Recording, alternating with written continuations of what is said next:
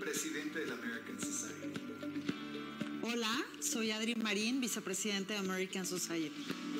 Hola, mi nombre es Patricia Kelly, soy chair del Events and Image Committee de la American Society. El American Society fue fundado en 1942 por el entonces embajador de Estados Unidos en México, el embajador George S. Messersmith, y líderes de la comunidad americana. En 1942 se fundó la Biblioteca Benjamin Franklin y aparte de eso, el American Society empezó a buscar y recaudar fondos para apoyar a México en la Segunda Guerra Mundial. A lo largo de los años, el American Society ha venido haciendo acciones contundentes en apoyo de la relación bilateral entre México y Estados Unidos.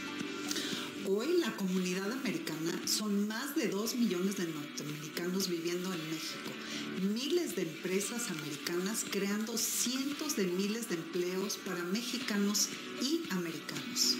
Vale la pena mencionar que México alberga a la comunidad norteamericana más grande del mundo y les comento orgullosamente que somos un espacio plural que promueve la diversidad, la inclusión y el conocimiento.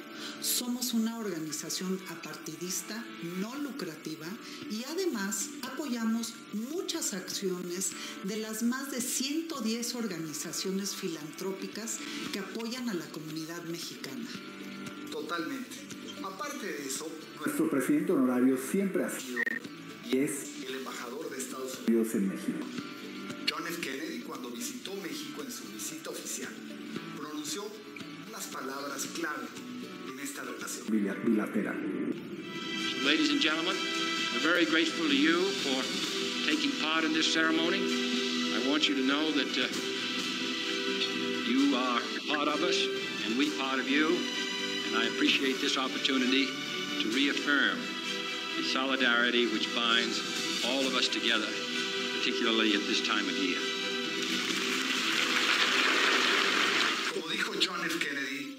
Ante the American Society, porque tú formas parte de nosotros y nosotros parte de ti.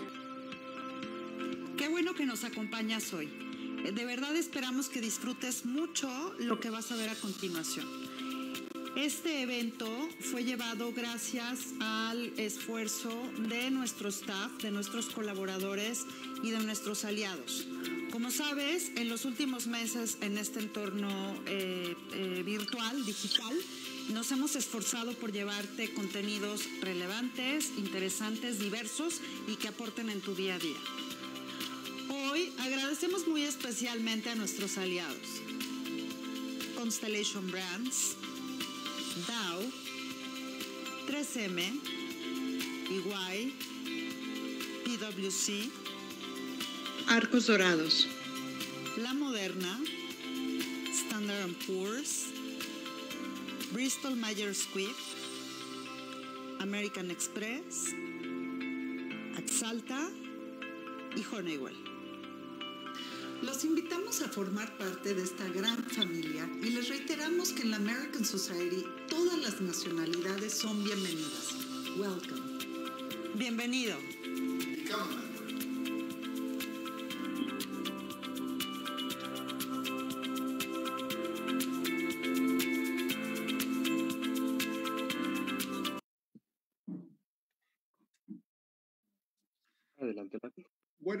Muchísimas gracias, gracias a, todos ustedes por sintonizarnos por Facebook, por, eh, por alguna de las redes, eh, incluyendo la, página.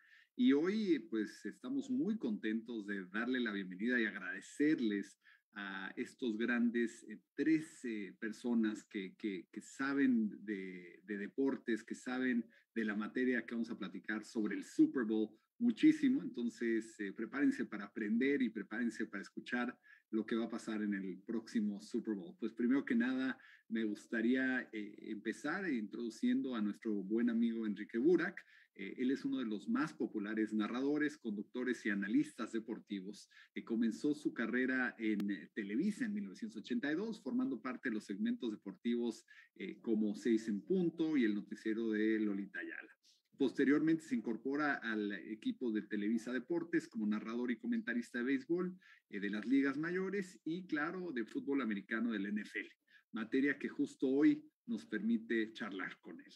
Le escuchamos de igual manera en el básquetbol del NBA, en el box, en las crónicas de Juegos Olímpicos y sin fin de otras disciplinas. Transmite al lado de Toño de Valdés, Pepe Segarra a través de TUDN y participa en el programa La Fórmula Es con Raúl Orbañanos eh, de Grupo Fórmula. En noviembre de 2019, Enrique recibió el premio, el premio Antena, otorgado por la Cámara Nacional de la Industria de la Radio y la Televisión, reconociendo su exitosa trayectoria de 40 años en este dinámico mundo del deporte. Al momento ha cubierto 27 series mundiales de béisbol y 28 ediciones de Super Bowl. Enrique, muchas gracias por acompañarnos y bienvenido. No, Larry, muchísimas gracias, Larry, gracias por la eh, invitación. Eh, también, eh, pues, gracias a la American Society, la verdad es que muy ilustrativo el video que tuve la oportunidad de ver hace unos cuantos instantes para saber y conocer mucho más acerca de, de todos ustedes y pues una felicitación por la labor que hacen y pues muy gustoso de compartir este espacio con Ciro, con Iván y pues con toda la gente que nos ve y nos escucha para platicar de esto que tanto nos gusta y nos apasiona. No, pues muchas gracias, Enrique. Y de igual forma le doy la bienvenida a Iván Pirrón. Iván es un periodista con eh, más de 30 años de experiencia en el mundo deportivo, que a la fecha ha cubierto 12 Super Bowls para algunos de los medios impresos y electrónicos más importantes de México. Actualmente es columnista del NFL para el diario AS y jefe de información de AS USA y analista para W Radio en sus, en sus transmisiones de Monday Night Football.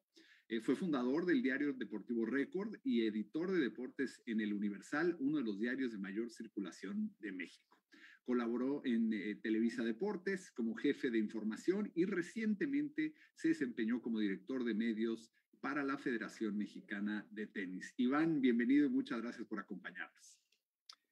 Todo lo contrario, muchísimas gracias por la invitación a la American Society, a ti, por supuesto, muchas gracias.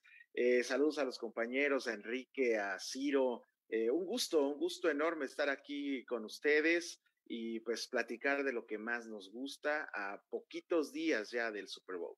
Es cierto, es cierto. Pues muchísimas gracias, Iván. Y bueno, pues eh, también darle la bienvenida a Ciro Projuna. Él es licenciado en, en Mercadotecnia por el TEC de Monterrey eh, igualmente una maestría en negocios y administración en el fútbol por la Universidad Johan Cruyff en España. Cuenta con 30 años de carrera profesional iniciada en ABC Radio, Stereo 100 y Radio 1000. En 1994 ingresó a TV Azteca como parte del equipo de transmisiones de fútbol soccer y de los encuentros de la NFL, donde mantuvo hasta el 2001 ingresa a ESPN Deportes en, 1900, en 2004, perdón, conduciendo el noticiero deportivo Sports Center y el programa Fútbol Picante. Actualmente es titular de la versión en español del programa NFL Live, narrador del Sunday Night Football y los juegos de la UEFA Europe League y conductor del programa ESPN Radio transmitido por, por Grupo Fórmula. Durante su carrera ha cubierto 25 Super Bowls, 6 mundial, mundiales de fútbol y 5 Juegos Olímpicos. Ciro, Muchísimas gracias por acompañarnos. Larry, muchas gracias por la invitación. A ti, a toda American Society, enhorabuena por su 80 aniversario.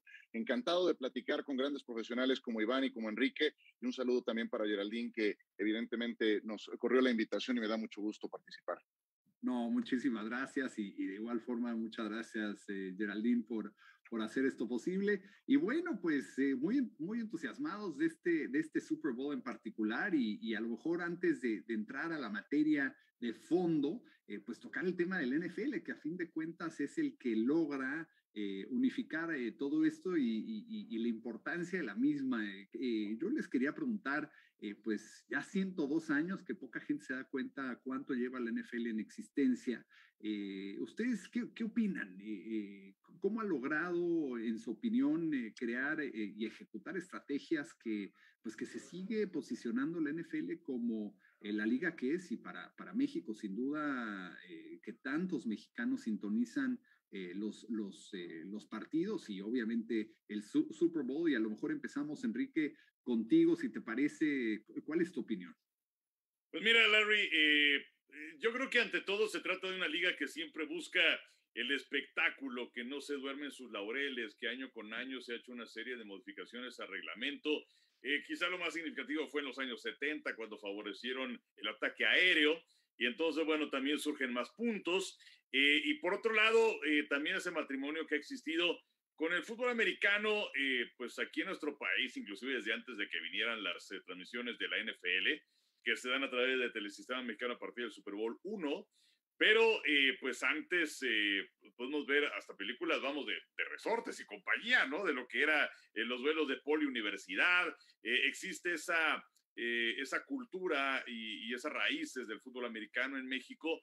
Y con la llegada de la máxima liga, pues qué decir acerca de lo que se ha establecido en México, independientemente de el, crecimiento eh, que ha existido eh, en, el ramo de las mujeres. Eh, hace poco tiempo nos presentó la NFL en México un estudio acerca de la gente que ve la NFL en México, que además es una afición que va creciendo año con año y tiene mucho que ver también con las mujeres que cada vez se están involucrando mucho más en ver los partidos. antes eran conocidas como las viudas del domingo y bueno, pues ahora ya no es así. Ahora pues a lo mejor hay uno que otro viudo del domingo, porque las mujeres también están involucradas y, ya puedes sumar más cosas como, como el fantasy, en donde ya no nada más estás involucrado en eh, que le vaya bien a tu equipo, sino pues a lo mejor eh, tienes al coreback de los Santos de Nueva Orleans y tú les vas a los, vaqueros y tienes al corredor de Pittsburgh y entonces estás involucrado en muchos otros partidos. Entonces, pues yo creo que ante todo es ese espectáculo y es una liga que se renueva año con año y eso es parte de este gran espectáculo, independientemente del drama que se da y qué postemporada hemos tenido. Totalmente, Enrique, muchísimas gracias. Y Iván, yo te quería preguntar, eh, ¿podríamos decir entonces que el NFL es aspiracional? Porque no solamente en el continente americano, sino en Europa, eh, que tú muy bien conoces la cobertura por allá y en el lejano oriente se sigue el NFL, se sigue el Super Bowl. Platícanos un poco de, de este elemento aspiracional.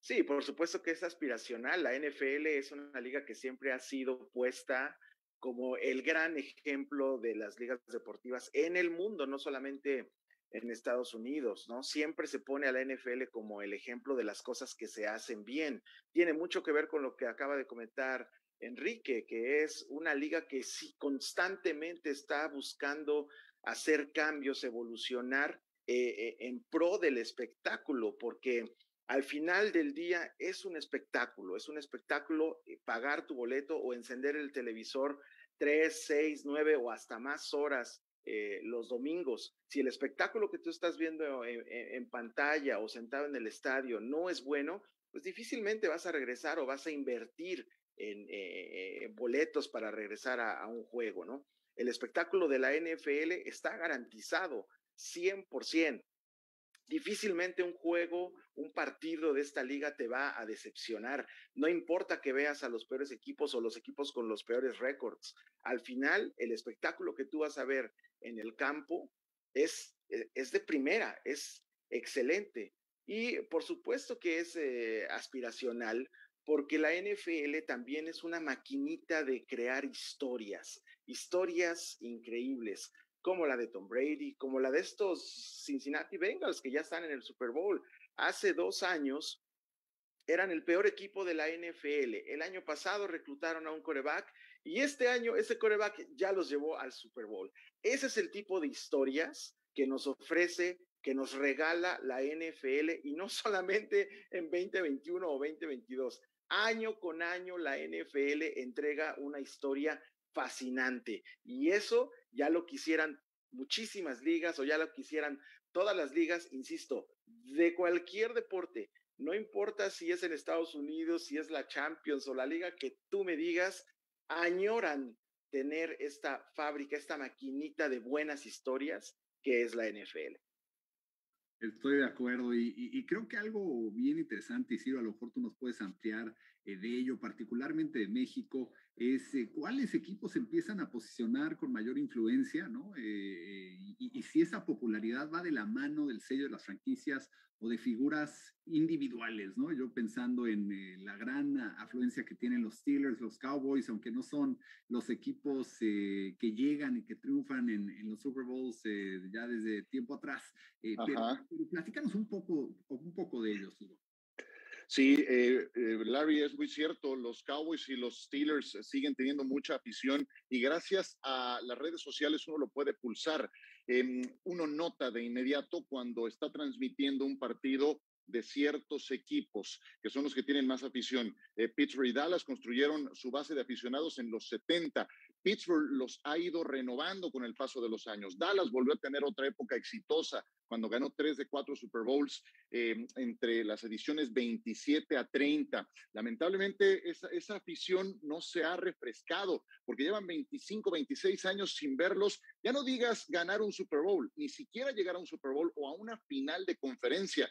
Entonces, eh, yo sé que hay muchas cosas seductoras en torno a los Cowboys, pero pero si no ganas campeonatos, si no eres un equipo triunfador, entonces no refrescas esos bonos. Eh, ocurre ahora algo muy curioso con los New England Patriots. Eh, dominaron durante 20 años, sumaron mucha afición, inclusive en algunos reportes de NFL México ya se les ponía muy cerca del podium en el que estaban esos Steelers y esos Cowboys, em, pero eh, resulta que se les va Tom Brady y mucha gente le deja de ir a los Patriotas y ciegamente se va a seguir a Tom Brady y tuvieron ese, ese eh, justo premio ganando con los Bucaneros de Tampa. Yo no sé qué tanto le iban a los Buccaneers o qué tanto era nada más el factor Brady el que les hizo cambiar un poco de colores y renunciar a los otros, pero evidentemente eso está ligado con eh, eh, equipos ganadores. Em, San Francisco tiene también mucha cercanía por la época dorada con Joe Montana, que después renovaron con, con Steve Young, y creo que son los principales equipos. También conozco mucha gente que le va a los Raiders, pero también misma historia, les falta renovar. Los Raiders tienen una gran personalidad y eso no se adquiere en unos cuantos años, eso no lo compras en la farmacia. Los Raiders tienen un, un ADN muy particular y eso también conquista. Entonces, sí, encuentro muchos equipos que, que tienen una afición muy definida en México y también encuentro poco a poco mucha gente que no nada más le va a un equipo, le va a seguir el deporte, a seguir la liga por sí misma. Que va a ver el Super Bowl, juegue quien juegue. Y eso es muy positivo. Sí, sí, muy cierto, ¿no? Y, creo que esta edición, la, número 56 o la 56 eh, pues que se va a jugar el, el 13 de febrero en el, en el SoFi Stadium, eh, que es absolutamente increíble. Creo que eh, leía que es el más tecnificado de todos los, eh, de, todos los estadios. Enrique, a lo mejor nos puedes platicar un poco de, de, qué es este estadio, este nuevo estadio en donde veremos el Super Bowl. Pues es una, una maravilla, Larry, y pues por supuesto eh, el hecho de que ya se debió haber eh, realizado el Super Bowl ahí, sin embargo tuvieron una serie de problemas en la construcción, inundación, eh, pospusieron el, el, Super Bowl, pero pues una cuestión curiosa también es que se encuentra muy cerca del aeropuerto de Los Ángeles. Y entonces, pues no es un, un, estadio, tuve la oportunidad de conocerlo hace unas semanas que fuimos a hacer unos promocionales allá, pues no, no, no se ve tan alto como la mayoría de los estadios. Y pues eh, justamente es porque está muy cerca del aeropuerto, debe ser chaparrito. Pero ya que entras al estadio, pues son, es 30 metros para abajo. Y es una auténtica maravilla este, este escenario que eh, también es curioso en el sentido de que tiene techo, o sea, está cubierto, pero no es un escenario cerrado, ¿no? Sino que los espacios están abiertos al aire libre. Y eso también es interesante. Eh, y, también me parece interesante el hecho de que durante 54 ediciones del Super Bowl nunca un equipo había jugado en casa. Lo más cercano, pues puedes hablar acerca de San Francisco que jugaron en Palo Alto, eh, los eh, vikingos de Minnesota que hace poquito estuvieron muy cerca de llegar al Super Bowl también en su estadio, pero perdieron la final de conferencia en contra de las Águilas de Filadelfia. Rams en Pasadena. Un año consecutivo, perdón. Rams en Pasadena. Sí, bueno, por supuesto, claro. Aquel Super Bowl el 14 en contra de los acereros, tiene razón, Ciro. Eh, y, bueno, pues estuvieron cerca también. Eh, y ahora, eh, pues dos años consecutivos tienes a los Bucaneros el año anterior y ahora tienes a, a los Carneros. la verdad es que es una, una gran historia que también vale la pena mencionar. Y, y, también con este regreso que tuvieron los Carneros a Los Ángeles después de haber estado tanto tiempo en eh, San Luis y bueno, también los cargadores que bueno, también tienen este, este estadio y que pues durante muchísimo tiempo estuvieron en, San Diego. Curiosamente, cargadores que surgen en Los Ángeles y luego se van a San Diego y ahora regresan a Los Ángeles. Pero es un escenario fantástico para el Super Bowl 56. Sí, sí, sin, duda. Y vamos a ver, eh, creo, como siempre, la, la NFL sorprendiéndonos. Y, Iván, ¿qué, qué, qué, nos, ¿qué nos puedes decir sobre, sobre el estadio, sobre eh, e, en sí el, el, la logística que vamos a ver en, en este próximo Super Bowl? Bueno, siempre la logística es súper importante para la NFL, lo es para cualquier partido. Imagínate para, para un Super Bowl. Se cuidan absolutamente todos los detalles, se repasan un millón de veces para que todo salga perfectamente bien, con una sincronía perfecta, porque hay cosas que tienen que estar y bueno, acá Enrique y Ciro lo saben más y mejor que yo, que están muy sincronizadas con la transmisión del, del juego. Entonces, deben de tener una sincronía perfecta entre lo que está sucediendo en el campo, porque un partido de fútbol americano es una gran producción de, televisión, una magna producción de televisión, porque a eso también se dedica la, la NFL y también ha sido el gran éxito de esta liga, que se ha convertido en un deporte para la televisión con estos paquetes extraordinarios como el Game Pass, ¿no? Que ahora eh, puedes ver en streaming todos los partidos y si no tuviste tiempo, pues al igual que en otras plataformas, pues lo puedes ver a la hora que tú quieras, eh, en el formato que tú quieras y hasta con la cámara que tú quieras. Es increíble cómo eh, la NFL y NFL Films pues han adecuado, se han adecuado muy bien a los tiempos y desde, desde mucho, mucho tiempo atrás tuvieron esa visión para saber que eh, su deporte y la televisión podrían hacer un matrimonio eh, perfecto, ¿no? Bueno, y en ese sentido, pues eh, toda la logística, por lo mismo que estoy explicando, pues tiene que ser milimétrica, ¿no? No solamente te digo en el estadio, dentro y fuera, y, que la transmisión sea perfecta, porque además, pues estamos hablando que se ve en casi 200 países el, el Super Bowl. No, y, tienes toda la razón, y, por algo es el evento deportivo, y no nada más deportivo, el evento eh, más importante que, que, ven los norteamericanos, eh, prácticamente eh, se separa lo, lo, que esté sucediendo en todas las ciudades de Estados Unidos.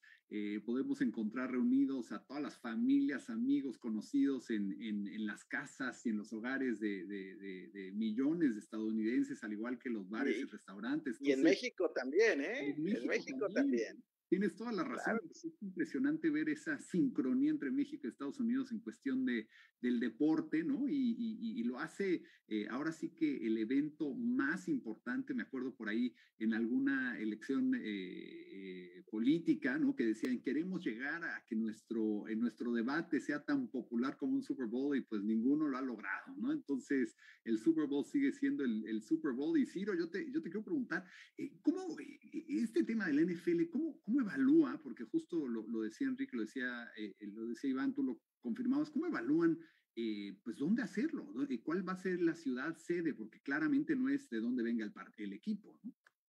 Sí, a, lo largo de los años, Larry, fue eh, un tema de la ubicación. Normalmente se buscaba un clima agradable, porque en estas épocas del año, en la Unión Americana, el clima gélido es muy complicado. Se corrió ya el riesgo de hacer un Super Bowl en New Jersey, en el nuevo estadio de los Giants y de los Jets. Después de una semana muy fría, justo el domingo se vio beneficiado por un día mucho más agradable para, para aquel partido. Pero normalmente muchos juegos eran en Nueva Orleans, eh, donde se, tenía, se tiene el, Superdome, muchos en la Florida, muchos en California. Eso fue lo que eh, priorizó la NFL en una primera etapa.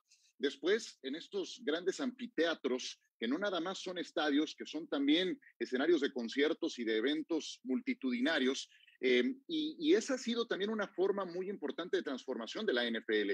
Finalmente, el impacto visual de ver un evento deportivo jugándose en semejantes escenarios, que a mí me sorprende mucho, no nada más lo que se invierte en un escenario de esta naturaleza, también la personalidad propia que cada uno tiene. Tú ves SoFi y desde el diseño ya tiene un sello. Ves el estadio de los Cowboys, el ATT, y aunque está por alcanzar su mayoría de edad, ese Jumbotron tan impactante, ese edificio tan enorme que te, que te, que te impacta apenas lo ves, sigue teniendo una personalidad especial. Ves el de los Vikings, ves el de los Raiders, el, eh, el Allegiant Stadium, que será el escenario del Pro Bowl, pues también te encuentras con personalidades muy propias, además de que son escenarios de primer mundo, ¿no? Entonces, la NFL está transformando esos anfiteatros donde, donde se juegan los partidos. Eso normalmente se traduce en que tengas la organización de un Super Bowl y eh, pues finalmente son escenarios muy acorde para un evento de esta, de esta categoría. Me, detengo en algo que decía hace un momento Iván. Eh, me encanta cómo la NFL entiende esta gran oportunidad de captación de nuevos aficionados, porque quien jamás se ha asomado a la NFL encuentra en el Super Domingo una gran oportunidad para ver qué pasa, para ver qué traen esos eh, locos por este deporte para paralizar un domingo. Y puede encontrar elementos que, le hagan afín, que se hagan, que, que, vaya, que la traigan de este deporte, ¿no? Eh, y cada temporada tienes juegos, una buena cantidad que yo digo, si le pongo este partido a alguien a quien quiero enamorar por la NFL, seguro lo voy a lograr. Apenas tuvimos ese Búfalo contra Kansas City, ¿no? Entonces es una gran oportunidad de seguir captando más audiencia cada Superdomingo. Sí, totalmente. Son, son magos los de la NFL, sin duda. Y, creo que también parte de ello, y esto quisiera la opinión de cada uno de ustedes, a lo mejor arrancamos con Iván, eh, pero Iván, eh, y, esto también se los voy a preguntar Enrique, Ciro, la programación, establecimiento de reglas, ¿no? Antes de que nos metamos ya los equipos, porque ahí sí eh, nos vamos a poner, va a ser muy interesante escucharlos, pero la programación, establecimiento de reglas de juego, y calificación han sufrido durante los años modificaciones. Algunos mencionan, por ejemplo, que no es equitativo el criterio de primera anotación en, tiempo extra. Eh, Iván, ¿crees que la regla debe modificarse, sí o no? ¿Por qué? Mira, regresamos otra vez a ese punto de que la NFL es un animal que nunca se queda quieto, siempre está evolucionando. Y seguramente que la NFL va a ser receptiva en ese sentido, porque ya no es una voz, ni dos, ni tres, son muchas voces, incluso dentro de la NFL, que eh, apoyan el hecho de que al menos en la postemporada las reglas del tiempo extra cambien y que independientemente de que el equipo que reciba logre un touchdown, como sucedió en ese partidazo que menciona Ciro entre los Chiefs y los Bills, pues el otro equipo también tenga oportunidad, porque estábamos viendo un duelo de pistoleros impresionante, como, como nunca antes en la historia de la NFL. Y uno de ellos, que fue Josh Allen, se quedó sin tocar el balón en, en la prórroga. Y eso de alguna manera los equipos, la afición eh, y, y, algunos expertos de la liga, pues lo sentimos injusto porque dejaste a uno de los corebacks que había lanzado casi o más de 400, 400 yardas, cuatro de touchdown, sin oportunidad de tocar el balón en el tiempo extra.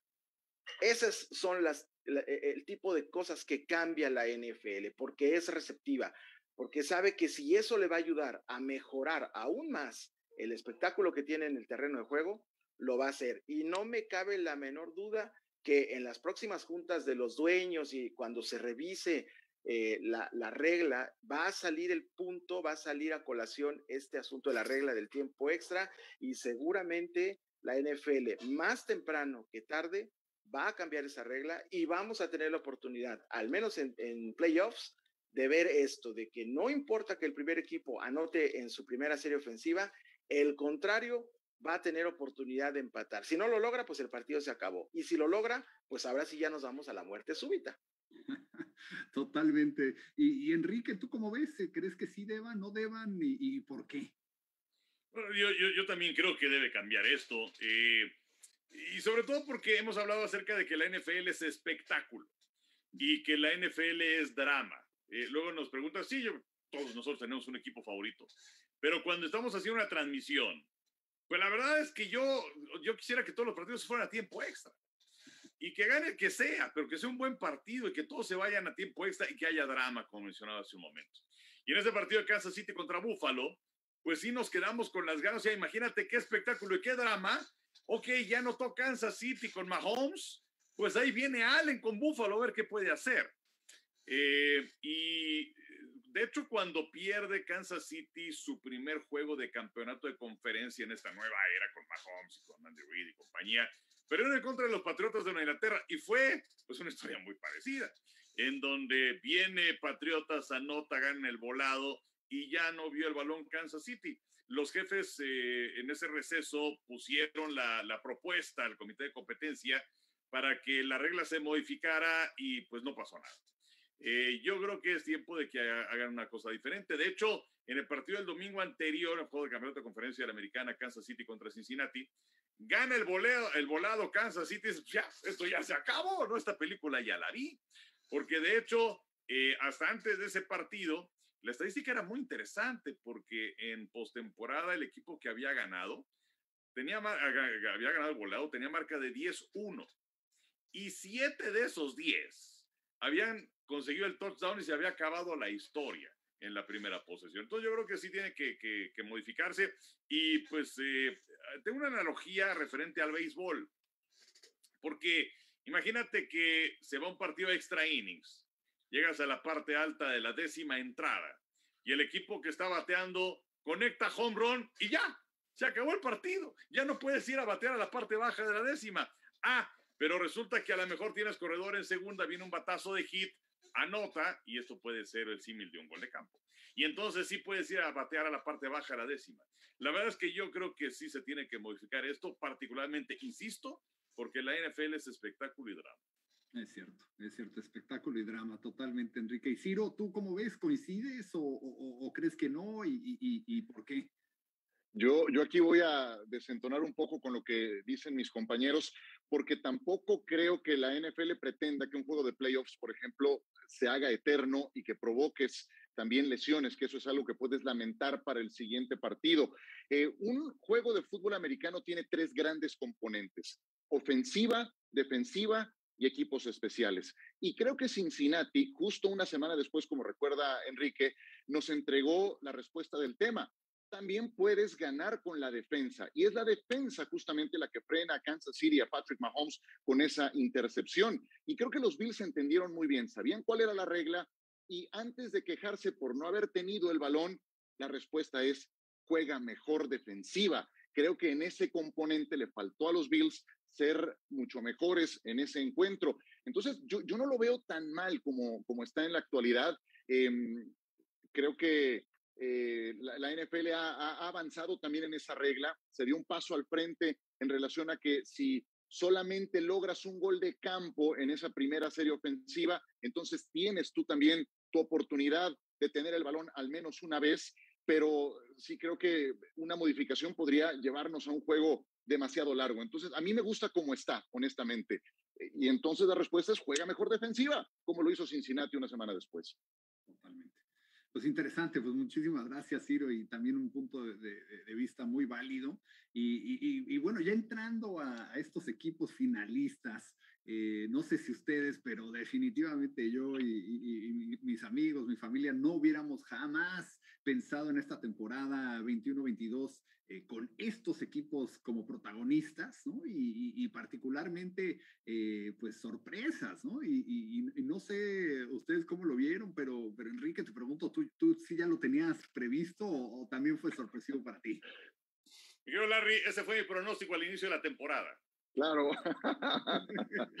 ¿Cómo no? no? estaba 125 a 1 para ganar el Super Bowl. La verdad es que pues, es algo que no se veía venir, particularmente porque primero es una división muy complicada en la que está en el norte del americano. O sea, quedar por encima de Pittsburgh, de Cleveland, de Baltimore, se veía muy difícil para un equipo que en los últimos dos años había ganado seis juegos. Se sabía que Joe Burrow era un buen mariscal de campo, pero pues también el año pasado quedó fuera porque su línea ofensiva no es precisamente de lo mejor, ha ido mejorando, pero no es precisamente de lo mejor. Entonces se pensaba, bueno, debieron haber tomado en la primera ronda a un liniero, pero bueno, dijeron, vamos con llamar Chase, que fue su pareja en la estatal de Luisiana, y la verdad de las cosas es que pues se le salió perfecto. Zach Taylor es un muy buen entrenador en jefe y además eh, han apretado en el momento exacto y le ganaron a los Raiders y luego eliminaron al número uno de la conferencia a los Titanes y ahora eliminaron a los jefes de Kansas City y, la capacidad que tuvieron de respuesta porque estar abajo en el marcador por 18 puntos pues parecía que, no, bueno, pues este, aquí termina la historia Cenicienta, ojalá no los humillen, ¿no? Pero bueno, qué forma de regresar y de ganar. Y del lado de los carneros, pues es eh, un equipo que, pues eh, desde el punto de vista, lo veía detrás de los empacados de Green Bay, que creo que fue una, una decepción otra vez, que no pudieron llegar al Super Bowl con Aaron Rodgers, pero sí lo veía en cuanto a talento muy parejo a lo que te podía ofrecer, sobre todo Tampa, aunque Tampa en la recta final de la temporada vinieron muchas lesiones y eh, ya no pudieron tener esa, esa capacidad para regresar al partido grande de la NFL. No eh, veía mejor que los carneros ni a Arizona, ni a Dallas, ni a San Francisco. Entonces, desde mi punto de vista, pues era ahí un tet a tet entre carneros y los empacadores, pero yo sí veía a Green Bay, la verdad, en el Super Bowl, así que me sorprende lo que hace Carneros, que tiene un personal extraordinario, que a ellos no les importa hipotecar sus selecciones colegiales, de hecho van a tener selección de primera ronda hasta el 2024, pero para ellos lo importante es ganar hoy. Y eh, en cuanto a personal, pues es extraordinario. Lo único que, que vamos a ver es que son capaces de ser consistentes en 60 minutos. Y, Iván, ¿tú cómo ves? Eh, eh, no sé si tú tienes la, bolita de cristal o, también a ti te, sorprendió, ¿cómo lo viste? No, no, no, en la NFL nadie tiene bolita de cristal, el que diga es un mentiroso. Eh, es justamente también parte de esta gran narrativa que tiene la NFL, que las sorpresas están a la orden del día. Ya lo platicábamos hace un rato. ¿Cómo vas a pensar que un equipo como los Bengals, incluso ya calificados al playoff, ¿eh? van a llegar al Super Bowl dos años después de tener el peor récord de la liga, el peor récord de la NFL. Si no recuerdo mal, ganaron dos partidos hace dos años, ganaron cuatro en 2020 y ahora los tenemos en el Super Bowl. O sea, impresionante el dato que da Enrique, ¿no? Te pagaba 125 a 1 si, si, si pensabas o le querías meter una lanita ahí en los casinos para que los Bengals ganaran el, el Super Bowl. Así de poco probable era ver, ¿no? A un equipo como los, como los Bengals. No, por supuesto que no, por supuesto que no esperaba ver a Cincinnati en el Super Bowl. Lo de Rams coincido mucho con, con Enrique. A mí también eh, me parecía que los Packers era el, el, favorito en la conferencia nacional por el simple hecho de que eh, alguno de los dos equipos eh, californianos, llámese los 49ers o los, o los Rams, no los veía yo ganando en Lambo Field, ¿no? Cosa que sí sucedió con los 49ers, eh, con dos buenas jugadas de equipos especiales. Y después todo se fue acomodando para que eh, los Rams pudiesen estar en buena posición de jugar el campeonato de conferencia en su estadio y después avanzar al, Super Bowl eh, que también se va a jugar en su propia casa. Entonces, por el lado de los Rams sí me sorprende, no tanto. Pero por el lado de los Bengals, bueno, es una de las más grandes eh, sorpresas de los últimos 20 años, pero sin duda. Sí, sin, duda. Y, Ciro, ¿tú, ¿tú, cómo lo ves? Eh, ¿Sí le apostaste 125 a 1 o cómo, cómo lo viste? No, Mira, yo a mí me gusta siempre recordar y, me hago responsable de, mi, de mi, especialmente de mi pronóstico antes del primer partido. Yo dije Búfalo contra Tampa Bay y se quedaron fuera en la misma instancia ni modo, ¿no? Nadie veía lo de Cincinnati, ni los propios fanáticos de los Bengals, que no me digan, ni ellos mismos. Me encontré con un dato que me parece muy revelador. En la semana 8, Cincinnati se enfrentó a los Jets. Los Jets son una franquicia disfuncional, tristemente. Conozco muchos aficionados de los Jets, pero la verdad es que es un muy mal equipo. Ganaron los Jets ese partido, 34 a 31. Después de ese juego, los Jets eh, pues cerraron muy mal la campaña con una marca perdedora y Cincinnati se fue hasta el Super Bowl. Con lo cual, eh, pues ni siquiera en septiembre, ni siquiera a finales de octubre era algo que se pudiera eh, asomar dentro de las posibilidades lo de Cincinnati. Me gustaría abundar, abundar un poco en lo que decía Enrique hace un momento, porque estos dos equipos creo que ilustran dos rutas de éxito totalmente distintas. Mientras los Bengals han tenido aciertos muy importantes en piezas clave como Joe Burrow, como mm, Jamar Chase, reclutados en el draft, y algunos agentes, agentes libres como Trey Hendrickson, su líder en la defensa, los Rams, los Rams no nada más no tendrán selección colegial hasta dentro de dos años en la primera ronda. ¿Saben cuál fue su última ocasión en que reclutaron a alguien en la primera ronda del draft? En el año 2016, Jared Goff. Ya no está Jared Goff en el equipo. Fue justamente el que intercambiaron para traer a Matthew Stafford. Ellos quieren ganar hoy y por eso llevaron a Von Miller y por eso llevaron a Odell Beckham Jr. y sacaron del retiro a Eric Weddle y tomaron a Jalen Ramsey y pagaron con dos primeras selecciones de draft. Son dos rutas de éxito distintas que van a estarse enfrentando en este juego. Muy cierto, y, bueno, pues eh, eh, todavía apuntan, si no mal recuerdo, que los Rams eh, tienden a ser los favoritos, pero ahora con los, con los Bengals definitivamente no sabemos qué va a pasar y, y, creo que puede ser un factor el hecho de que los Rams juegan finalmente como local. Enrique, tú lo decías, eh, el, va a ser la primera desde hace muchos años que juegan como local. Eh, ¿Tú qué opinas? ¿Crees que esto influya para que a lo mejor los Rams se posicionen mejor que los Bengals? ¿Tú cómo, cómo estás viendo el partido? Fíjate que eh, se ha dado un fenómeno muy interesante con los carneros, porque en el partido de la semana 18, que fue en contra de San Francisco también, que San Francisco tenía que ganar para meterse a los playoffs, había mayoría de los 49. Y para el partido de la semana anterior, del domingo pasado, eh, otra vez en contra de San Francisco y el equipo de los carneros hizo una serie de eh, cuestiones y también de pedirle a su afición que no revendieran los boletos y pues prácticamente era un 60-40 en favor de 49 con respecto a Carneros. Ahora, si nos vamos al Super Bowl, pues aquí la cosa es eh, todavía más eh, interesante porque los boletos nunca salen a la venta.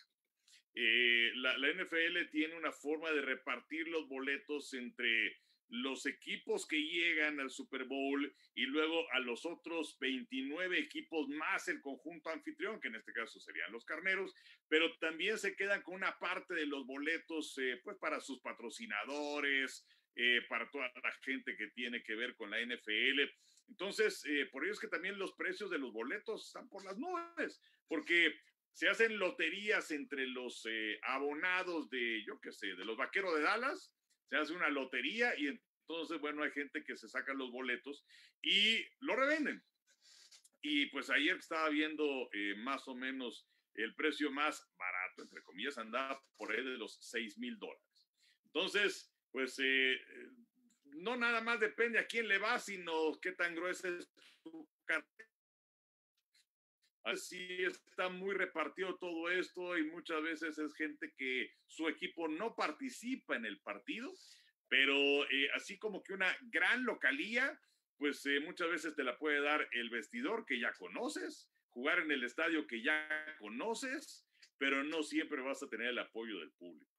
Es cierto, es muy cierto, ¿no? Y es impresionante que la afición más grande generalmente en cuestión de nacionalidad en los Super Bowls es, es proveniente de México, ¿no? Y los mexicanos ahí están sentados a lo mejor comprando boletos de 6 mil dólares o más, pero ahí tienes a, muchísimos mexicanos, ¿no? Y, creo que eso es algo que poco se conoce. Ustedes seguramente cuando están en el estadio lo pueden ver porque los escuchan, los ven eh, y platican con ellos, pero, pero es un dato interesante cómo la afición mexicana sigue y sigue y sigue creciendo.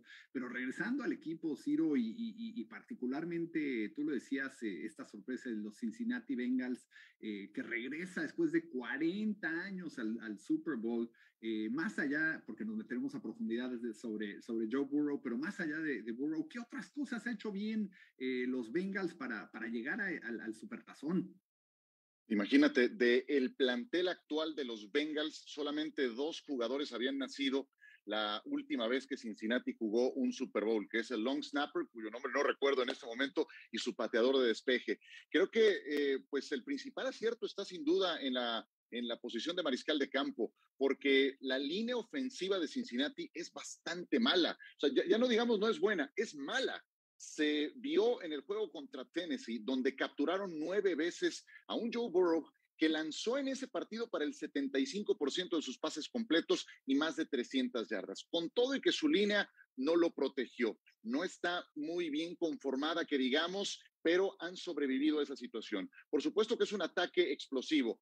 Si no es Jamar Chase, T. Higgins es otro receptor abierto, Tyler Boyd, que pueden causar estragos. Creo que pueden extrañar a CJ Usoma, su ala cerrada que se lesionó en el último partido. Y tienen un corredor muy versátil como em, Joe Mixon, que no nada más puede correr, también puede recibir pases. Y su defensa se hizo mejor con la llegada de algunos agentes libres, especialmente Trey Hendrickson, que fue el que el que logró más eh, capturas de coreback. Y si uno quiere encontrar eh, algunas de las cosas que hicieron bien en la segunda mitad en el juego contra Kansas City, precisamente fue la presión que Hendrickson le puso a Patrick Mahomes. Entonces, eh, algo que me, que me gusta mucho de Cincinnati es que saben que están desfavorecidos en los momios, saben que nadie esperaba que llegaran tan lejos, están jugando con dinero de la casa y ese creo que es un componente que no podemos olvidar. Si hay un equipo presionado para el Superdomingo, son los Rams, que además van a jugar en su estadio.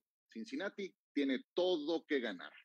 Totalmente, y los favoritos son los Rams hasta ahorita, ¿no? Entonces, interesante puntos. ¿verdad? Como Joe Burrow ha, ha sido un, un eh, novato profesionalmente hablando, pero con carácter, ¿no? Que hiló cuatro victorias en postemporada, mostró control y aplomo, eh, pues como de tres, eh, del, del, remontara de 3-21, ¿no? El tempranero en el marcador, y, y, esto, esto, es, esto es algo singular. Iván, ¿tú cómo, cómo, cómo ves a, a, a la nueva estrella, Joe Burrow? Bueno, pues eh, eh, lo, voy a, lo voy a resumir así. En, los principales programas de análisis de Estados Unidos ya empiezan a compararlo con un tal Tom Brady. Imagínate de lo que estamos hablando, precisamente por lo que acabas de comentar, por ese temple, ¿no? Por esa sangre no fría, helada, congelada que tiene Joe Burrow. En ningún momento lo ves eh, con una cara de preocupación o en ningún momento lo ves este, presionado, siempre está cool, ¿no? Como, como, como en su momento Joe Montana, ¿no? Por algo se le llamaba así, se le apodaba Joe Cool, pues a, Joe Burrow también ya se le empieza a llamar así, Joe Cool, porque justamente su temple es una barbaridad. Y eh, desafortunadamente la temporada pasada sufrió una lesión terrible de ligamentos en la rodilla y eso pues eh, lo dejó fuera eh, gran parte de la, de la campaña. Es muy difícil, no solamente para un coreback, para cualquier jugador de la NFL, que es un deporte, sabemos, súper violento, de mucho contacto, todo el tiempo eh, hay golpes en cualquier parte del, del, cuerpo, es muy difícil recuperarse de una lesión como esa. Y Burrow parece que está al 100%, parece que nunca eh, sufrió una lesión de ese tipo en la, en la rodilla. Y eh, ha sido el gran acierto de los Bengals eh, en, un draft, ¿no? Hay equipos que pasan 20, 30 años buscando un coreback. Pregúntenle a los Delfines de Miami, pregúntenle al equipo de Washington, y así me puedo seguir aquí con una lista enorme. La mayoría de los equipos en la NFL no tiene un coreback franquicia. Entonces es una bendición para los Bengals haber reclutado a Joe Burrow, que por cierto ganó campeonato nacional con la Universidad de LSU y que ahora está buscando eh, el campeonato de la NFL. Es el primer coreback de la historia, de la historia, reclutado con la primera selección de un draft que al segundo año tiene a su equipo en el Super Bowl. Así de grande y así de especial es este muchacho Joe Burrow. Tienes razón, Iván. Y, del otro lado de la moneda tenemos a Matt Stafford, ¿no? Que él sí ha tenido un renacer después de su periodo pues, bastante gris ahí con los Detroit Lions. Y Enrique, ¿cómo ves, cómo ves a, la oposición de, Joe Burrow a Matt Stafford en, en, este Super Bowl? Pues es interesante. Los dos, primera selección de todo el draft con 11 años de separación. Eh, y, y, nada, apuntando un poquito a lo que decía Iván, eh, sobre Burrow, eh, en el partido del domingo anterior corrió en dos ocasiones en tercera y seis para conseguir el primero y diez, cuando en la campaña solamente lo había hecho una vez en ese tipo de circunstancias. La verdad es que con este muchacho puede pasar cualquier cosa y qué talento, qué capacidad. Y aunque en muchas de las ocasiones cuando estaba con doble cobertura, llamar Chase se olvidó de él, tuvo que ir a otra opción bueno, no desaprovechó cuando estaba en cobertura hombre a hombre para conectar con él y puede convertirse en el tercer Joe.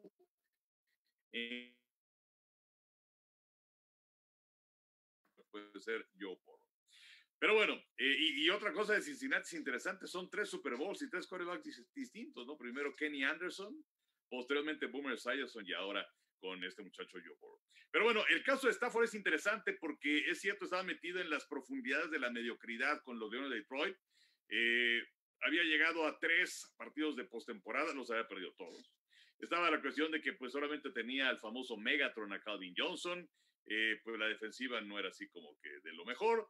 Y eh, se da esta negociación en donde en términos amistosos, pues sale Stafford del equipo de Detroit, llega a los carneros. Jerry Goff es cierto, los metió al Super Bowl, pero, pero siempre te quedaste con la idea de, bueno, e, e, es, un buen quarterback y hasta ahí. O sea, eh, recordamos el Super Bowl que tuvieron en contra de los Patriotas, en donde, pero pues, nada más fue Goff el, el hecho de que no se haya funcionado. Todd Gurley no estaba al 100% eh, y el planteamiento de la defensiva en Inglaterra fue sensacional, eh, con Brian Flores como coordinador defensivo en aquel partido. Eh, y bueno, cuando llega a Stafford, a mí lo único que me llama la atención es que puede meter un pase como el mejor coreback de todos los tiempos, el que me digan. Y puede jugar un pase como el peor de todos los tiempos, el que me digan. Eh, pero también ha tenido algunos momentos de presión en esta temporada y los ha sabido resolver, sobre todo en la postemporada. Porque en la campaña regular le interceptaron cuatro pases que se los devuelven para touchdown. Y también había momentos de duda, de caray, a lo mejor, pues eh, eh, no, no lograba caminar con el equipo de Detroit. No porque Detroit fuera muy malo, sino porque Stafford, pues también es más o menos. Pero la verdad es que, sobre todo el partido en contra de Tampa, en donde las cosas estaban complicando con ese regreso espectacular de los Bucaneros a quienes habían arrasado en la primera parte y logra conectar con Cooper Cup, que también vaya que cualquiera quisiera tener un receptor con estas facultades y características y que de alguna otra forma podría merecer también ser el jugador el más, valioso de la campaña. Casi siempre nos vamos con los corebacks porque nos vamos con los números y seguramente lo va a ganar Aaron Rodgers, pero Em, pero bueno, eh, e-, ese, partido, ¿cómo lo resuelve? Y también el partido se estaba complicando en contra del equipo de, de los 49 y al arranque del juego estaban 0-0, interceptan a, a, Matt Stafford en la zona de anotación y más adelante cuando eh, Tart el balón se le va de manera increíble, cuando también era para una intercepción de los 49 y quién sabe qué es lo que hubiera pasado en ese momento. Pero bueno, me parece que es un buen mariscal de campo Stafford y en una buena medida Carneros está donde está por lo que él. Es cierto, es, cierto. Y, y, Ciro, pues eh, los Carneros, los, Rams ahora en, en, Los Ángeles, aspirando a su segundo Vince Lombardi, eh, primero 99, ¿no? En, en, en Atlanta y, ahí eh, Tennessee 23-16. Eh, ¿Cómo los ves? Eh, ¿sí, sí, sí, lo, ¿Sí lo lograrán? ¿Será Stafford la, la, la pieza clave? ¿Qué, ¿Qué opinas? Creo que los Rams, Larry, tienen mejor equipo que Cincinnati y eso evidentemente se refleja en los momios de los que ya hablabas. Los he visto cuatro, cuatro puntos y medio arriba en esa tendencia. Sí creo genuinamente que tienen mejor equipo que Cincinnati. Ya te hablaba de la línea ofensiva de Cincinnati. Son muy buenos los linieros defensivos de los Rams y creo que por ahí puede desatarse alguna de las claves del partido. Em, y, de parte de los Rams, eh, me, gusta mucho lo que ocurre con Matthew Stafford, porque 12 años estuvo en el equipo de Detroit, como ya decía eh, Enrique, no logró ganar un solo juego de postemporada. Y esto lo que me lleva es que un buen quarterback no puede con todo el peso de una franquicia disfuncional. Lamentablemente, la gestión de Detroit no ha sido buena por años. Y en la NFL, lo cual nos lleva también a, esa, ese factor de sorpresa de lo impredecible que es. No hay ricos y pobres como ocurre en muchas ligas y eso normalmente te, te dice quiénes son los aspirantes a ganar el título. En la NFL hay buenas y malas gestiones y la gestión de los Rams ha sido muy acertada desde la elección de su entrenador en jefe, desde Sean McVay. Recordabas a el eh, equipo anterior que ganó el Super Bowl, también era un gran espectáculo. Le llamaban The Greatest Show on Turf, el espectáculo más grande sobre pasto artificial, el que encabezaba Kurt Warner, Isaac Bruce, Marshall Falk, Asa Kim, eh, Ricky Prohl, por, por mencionar algunos, ¿no? Con un entrenador de la vieja guardia como Dick Vermeil. Ahora es un head coach de 35 años de edad, una mente privilegiada. La NFL le llaman una copycat league. Cuando se encuentra una fórmula de éxito, ahí van todos a copiarla, pero no a todos les funciona. ¿Cuántas veces hemos visto que están buscando al nuevo Sean McVay? Sean McVay solamente hay uno y está con los Rams. Ahí es donde también creo que tienen una ventaja por encima de Cincinnati. Sí, es muy cierto, ¿no? Y esta es la, será la tercera ocasión que Bengals disputa un Super Bowl, ¿no? Las dos anteriores, lamentablemente, perdiéndolas y justo contra los 49ers. Eh, ¿Podría lograrlo por primera vez en su historia? Iván, ¿tú cómo los, cómo los ves? ¿Por qué no? Pero claro que sí, o sea, eh, ya están ahí. Además, ellos, eh, tanto a Burrow como al resto de los Bengals, les encanta este rol de underdog, ¿no? este rol de no ser eh, favorecidos. Por ahí también, eh, antes del, partido contra los, contra los Chiefs, el, campeonato de la conferencia americana, en una conferencia de prensa, Joe Burrow dijo, estoy harto de, este papel, de este rol de underdog, ¿no?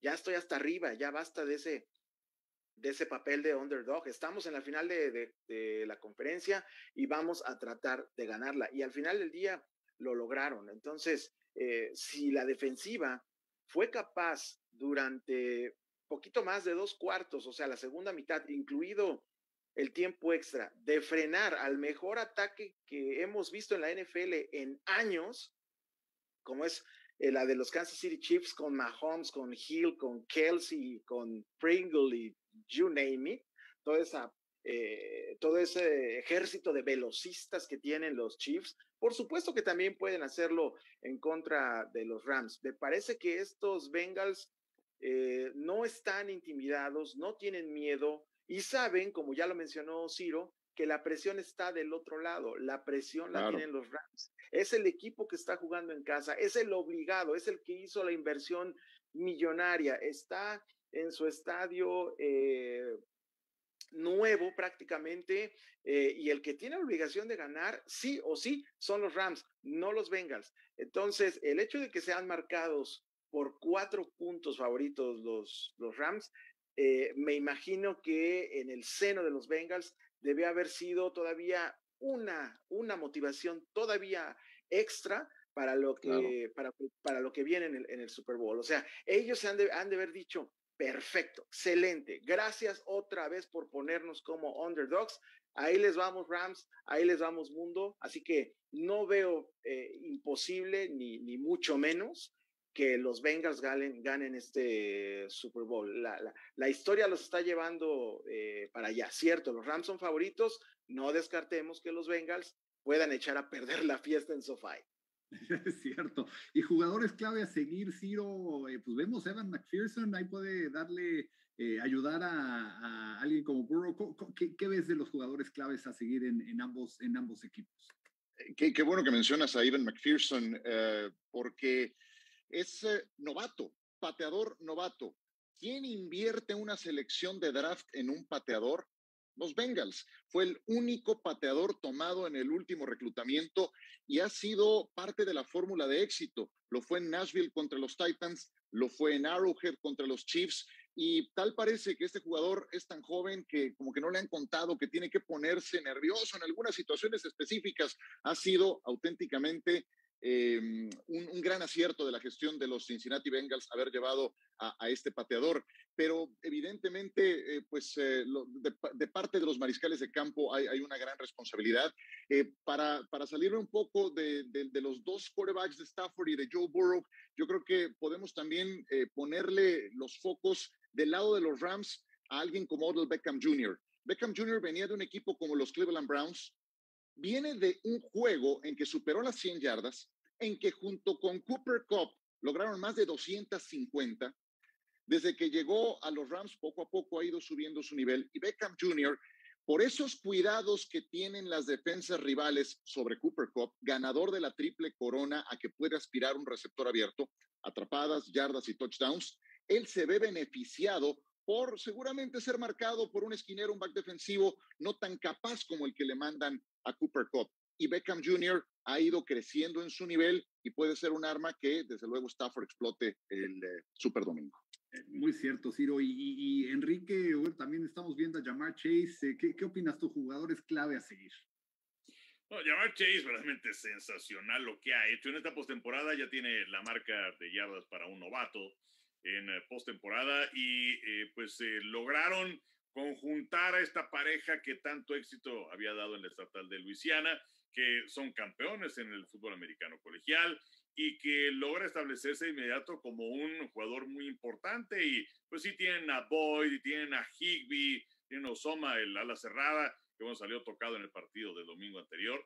Pero eh, pues la verdad es que se ha convertido en un catalizador y qué mejor pues que llegue eh, para tu equipo alguien a quien conoces y que además con él tuviste una fórmula que fue exitosa, que se convierte en una auténtica amenaza para los equipos rivales y que en cualquier momento puede cambiar el desarrollo de un partido. Así que, eh, como mencionaba hace, hace un momento, eh, yo pensaba que Cincinnati iba a elegir un liniero, porque vaya que lo necesitaban en la primera ronda, pero se fueron por Chase y la verdad es que su intuición no les falló y el equipo de los Bengalíes de Cincinnati tiene ahí una eh, enorme ventana de oportunidad, sobre todo porque Carneros, eh, aunque tiene una gran defensiva y puedes ir hombre por hombre y desde el punto de vista Rondona es el mejor defensivo que existe y ahí ya te puedes meter al, al, tema de, de, la polémica y muchos dicen, no, no, no, es TJ Watt que tuvo 22 capturas y media empatando la marca de Michael Strahan.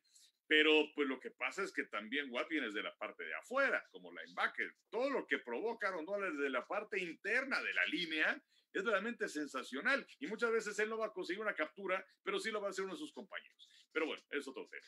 El caso es que, eh, pues me parece que el equipo de, de, Cincinnati tiene una buena oportunidad con esta combinación de Chase y de Burrow. Vamos a ver si es que la pueden aprovechar. Sí, totalmente cierto. Iván, ¿algún otro jugador que hay que, que seguir? ¿Tú qué opinas? Perdón, se, se cortó un, ¿Algún otro jugador que crees que vale la pena seguir aparte de los que ya comentamos? Bueno, eh, se mencionó ya a Odell Beckham Jr. Yo creo que eh, podríamos centrarnos en los running backs, ¿no? En los corredores, ¿no? Por un lado, Cam Akers y Sonny Michel, que son, eh, sobre todo Sonny Michel, que jugó Super Bowls con los Patriotas y que va a ser uno de esos jugadores que no va a sentir ese nervio, ¿no? Del, del Super Bowl porque tiene la, la experiencia de haber jugado ya eh, un par, si no me equivoco, con los, con los Patriotas, ¿no? Y del otro lado, pues Joe Mixon, que es un corredor muy versátil, que te puede hacer daño tanto por tierra como en su faceta como, como receptor. Entonces, eh, cierto que estos dos equipos eh, te hacen más daño por la vía aérea, ¿no? Ya se mencionó a Del Beckham, ya se mencionó a Cooper Cup, que es una estupenda pareja de receptores, ya se mencionó al novato Jamar Chase, cierto, pero en algún momento, sobre todo me imagino al principio del juego, ambos equipos van a tratar de establecer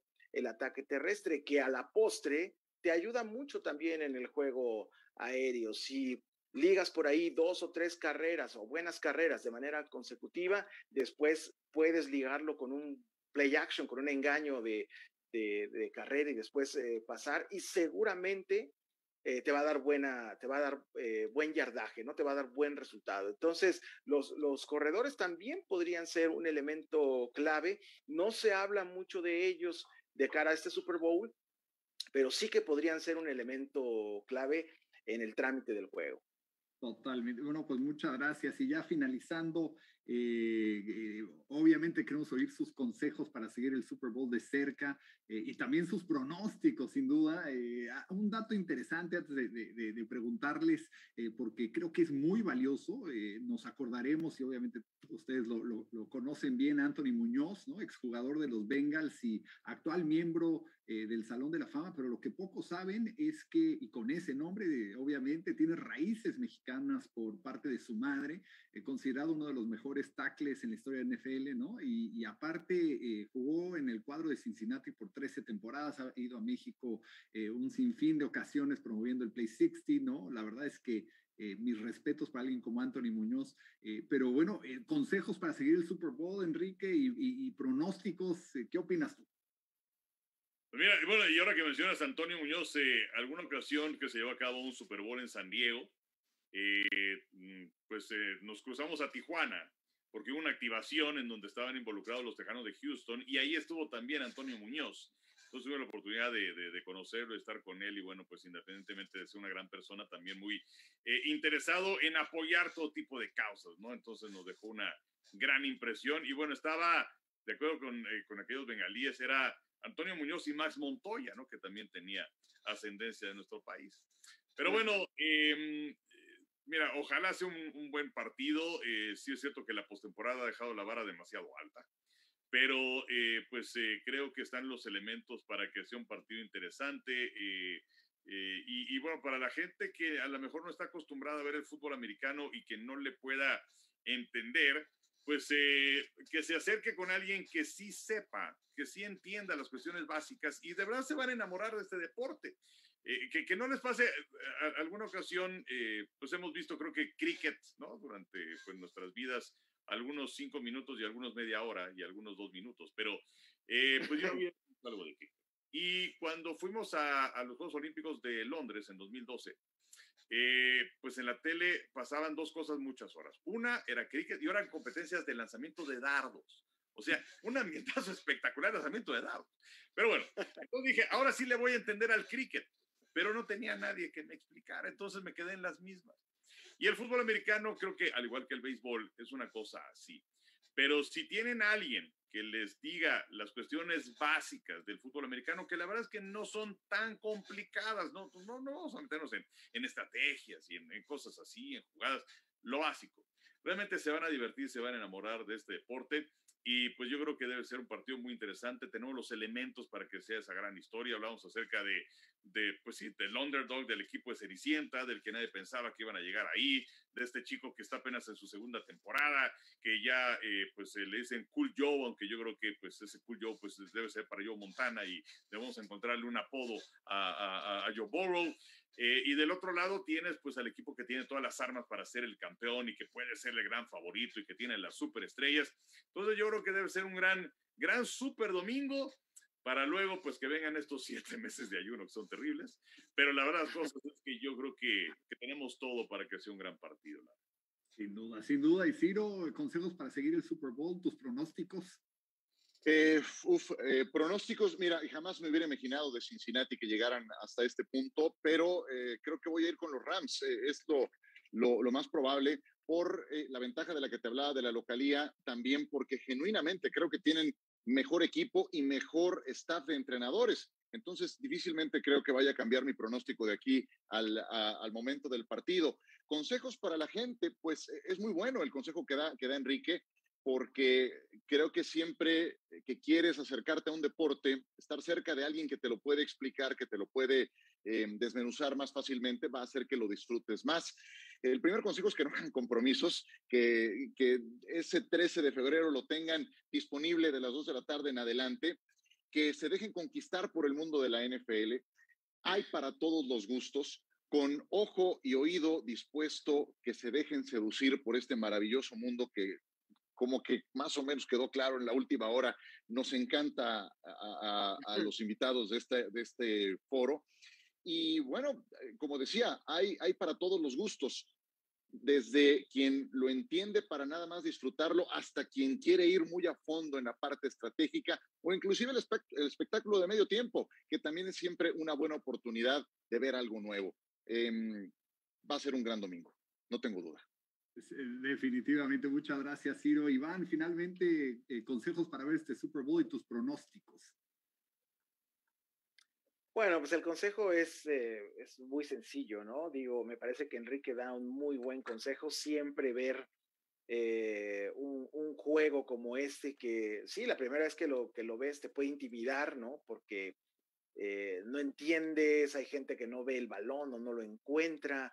Esa, esa parte puede ser, te digo, te puede intimidar un poco, ¿no? Pero si, si, si, si, ves un poquito con, con más calma, digamos, el, el, juego y te acompaña alguien que te lo puede ir explicando, aunque sea esta parte eh, básica o elemental que menciona Enrique, lo vas a disfrutar eh, muchísimo, ¿no? Pues yo el, el consejo que daría es que que se vea en familia, que, que, que, nos reunamos, ¿no? Para ver este, este juego con la familia, con los amigos, con los vecinos, con quien ustedes quieran, y se pueda ver eh, y disfrutar un, un, buen partido de fútbol americano, el más grande que tiene eh, la NFL cada año, que es el, el Super Bowl. En cuanto al pronóstico, yo también me voy a quedar con los Rams eh, para que el señor Enrique Bura y, y el señor Ciro estén emocionados también durante la transmisión. Me parece que va a haber mucho drama en este juego, que no va a defraudar. e incluso me atrevo a decir que este va a ser el segundo Super Bowl en la historia que se va a definir en tiempo extra, pero lo ganan los Rams. ¿eh? Así lo veo. Este, es que sacamos la, la, bolita de cristal y eso es lo que dice la bolita de cristal. ¿Dónde le firmo, Iván? donde quieras, ex vecino, donde quieras. No, no, sin duda va a ser, como dice Iván, un, juego de, de, drama, pero, pero si algo coincidimos todos es que eh, no sabemos qué va a pasar y todo es posible, ¿no? Y, bueno, yo quisiera eh, agradecerles muchísimo a, a Enrique Burak, de igual forma a Iván Pirrón, a Ciro Procuna por acompañarnos el día de hoy, por ilustrarnos y darnos eh, su punto de vista con mucha experiencia eh, que han vivido en cada Super Bowl y, bueno, sin duda los vamos a estar escuchando durante la transmisión. Ustedes van a estar por allá en, en, en, Los Ángeles y, en el Sci-Fi que va a estar, eh, perdón, SoFi que va a estar muy interesante pues, las estrategias y todo lo que haga cada uno de los partidos. Y bueno, pues próximamente eh, los, los, volveremos a invitar sin antes agradecerles muchísimo, Enrique, Iván, Ciro, gracias por acompañarnos de parte de la comunidad americana, dos millones de estadounidenses viviendo en México, del embajador, eh, nuestro presidente honorario Ken Salazar, y de igual forma de todas las empresas americanas, eh, la inversión más grande estadounidense, es, pero más bien la inversión más grande en México es estadounidense. Pues ahí estaremos viendo este, este Super Bowl y, y pues nuevamente muchas gracias por ilustrarnos, muchas gracias por su opinión y que disfruten mucho, eh, como lo haremos nosotros en casa, que disfruten ustedes mucho el, el ver en vivo este, este partido. Enrique, nuevamente, Iván, Ciro, muchísimas gracias. hombre, muchas gracias, Larry, muchas gracias por la invitación, muchas gracias a The American Society, gracias a Geraldine, ¿no? quien conocemos también desde hace muchísimo tiempo cuando ella trabajaba en la NFL aquí en México. Y bueno, pues siempre un, un gustazo platicar con Ciro, con Iván, pues de esto que nos encanta, que nos apasiona, que es el fútbol americano. Sin duda, Enrique, muchísimas gracias, Ciro, muchas gracias. Larry, un eh, placer haber estado contigo, con eh, Iván, con eh, Enrique, grandes profesionales, gracias a The American Society y felicidades por estos 80 años. Por supuesto, muchas gracias a Geraldine González que nos invitó a estar contigo el día de hoy. Disfruten el partido. Al contrario, gracias, Ciro. Iván, pues nuevamente muchas gracias. No, todo lo contrario. Gracias a ustedes, gracias a la American Society por la invitación. Gracias, por supuesto, a Geraldine González, una amiga muy querida de hace muchísimo tiempo. Eh, gracias a todos, disfruten el, el, juego. Mencionabas dos millones de estadounidenses que viven en, en, en México. Yo creo que algo así como dos millones de estadounidenses van a disfrutar mucho el Super Bowl aquí. Sin duda. Y bueno, pues, eh, pues nuevamente muchas gracias a todos los que nos, nos ven y nos estarán viendo en los próximos días. Y bueno, pues a, a, poner atención el, el, el, domingo en ese Super Bowl que sin duda nos estaremos mordiendo las uñas en cada minuto del partido. Gracias nuevamente y muy bonito día.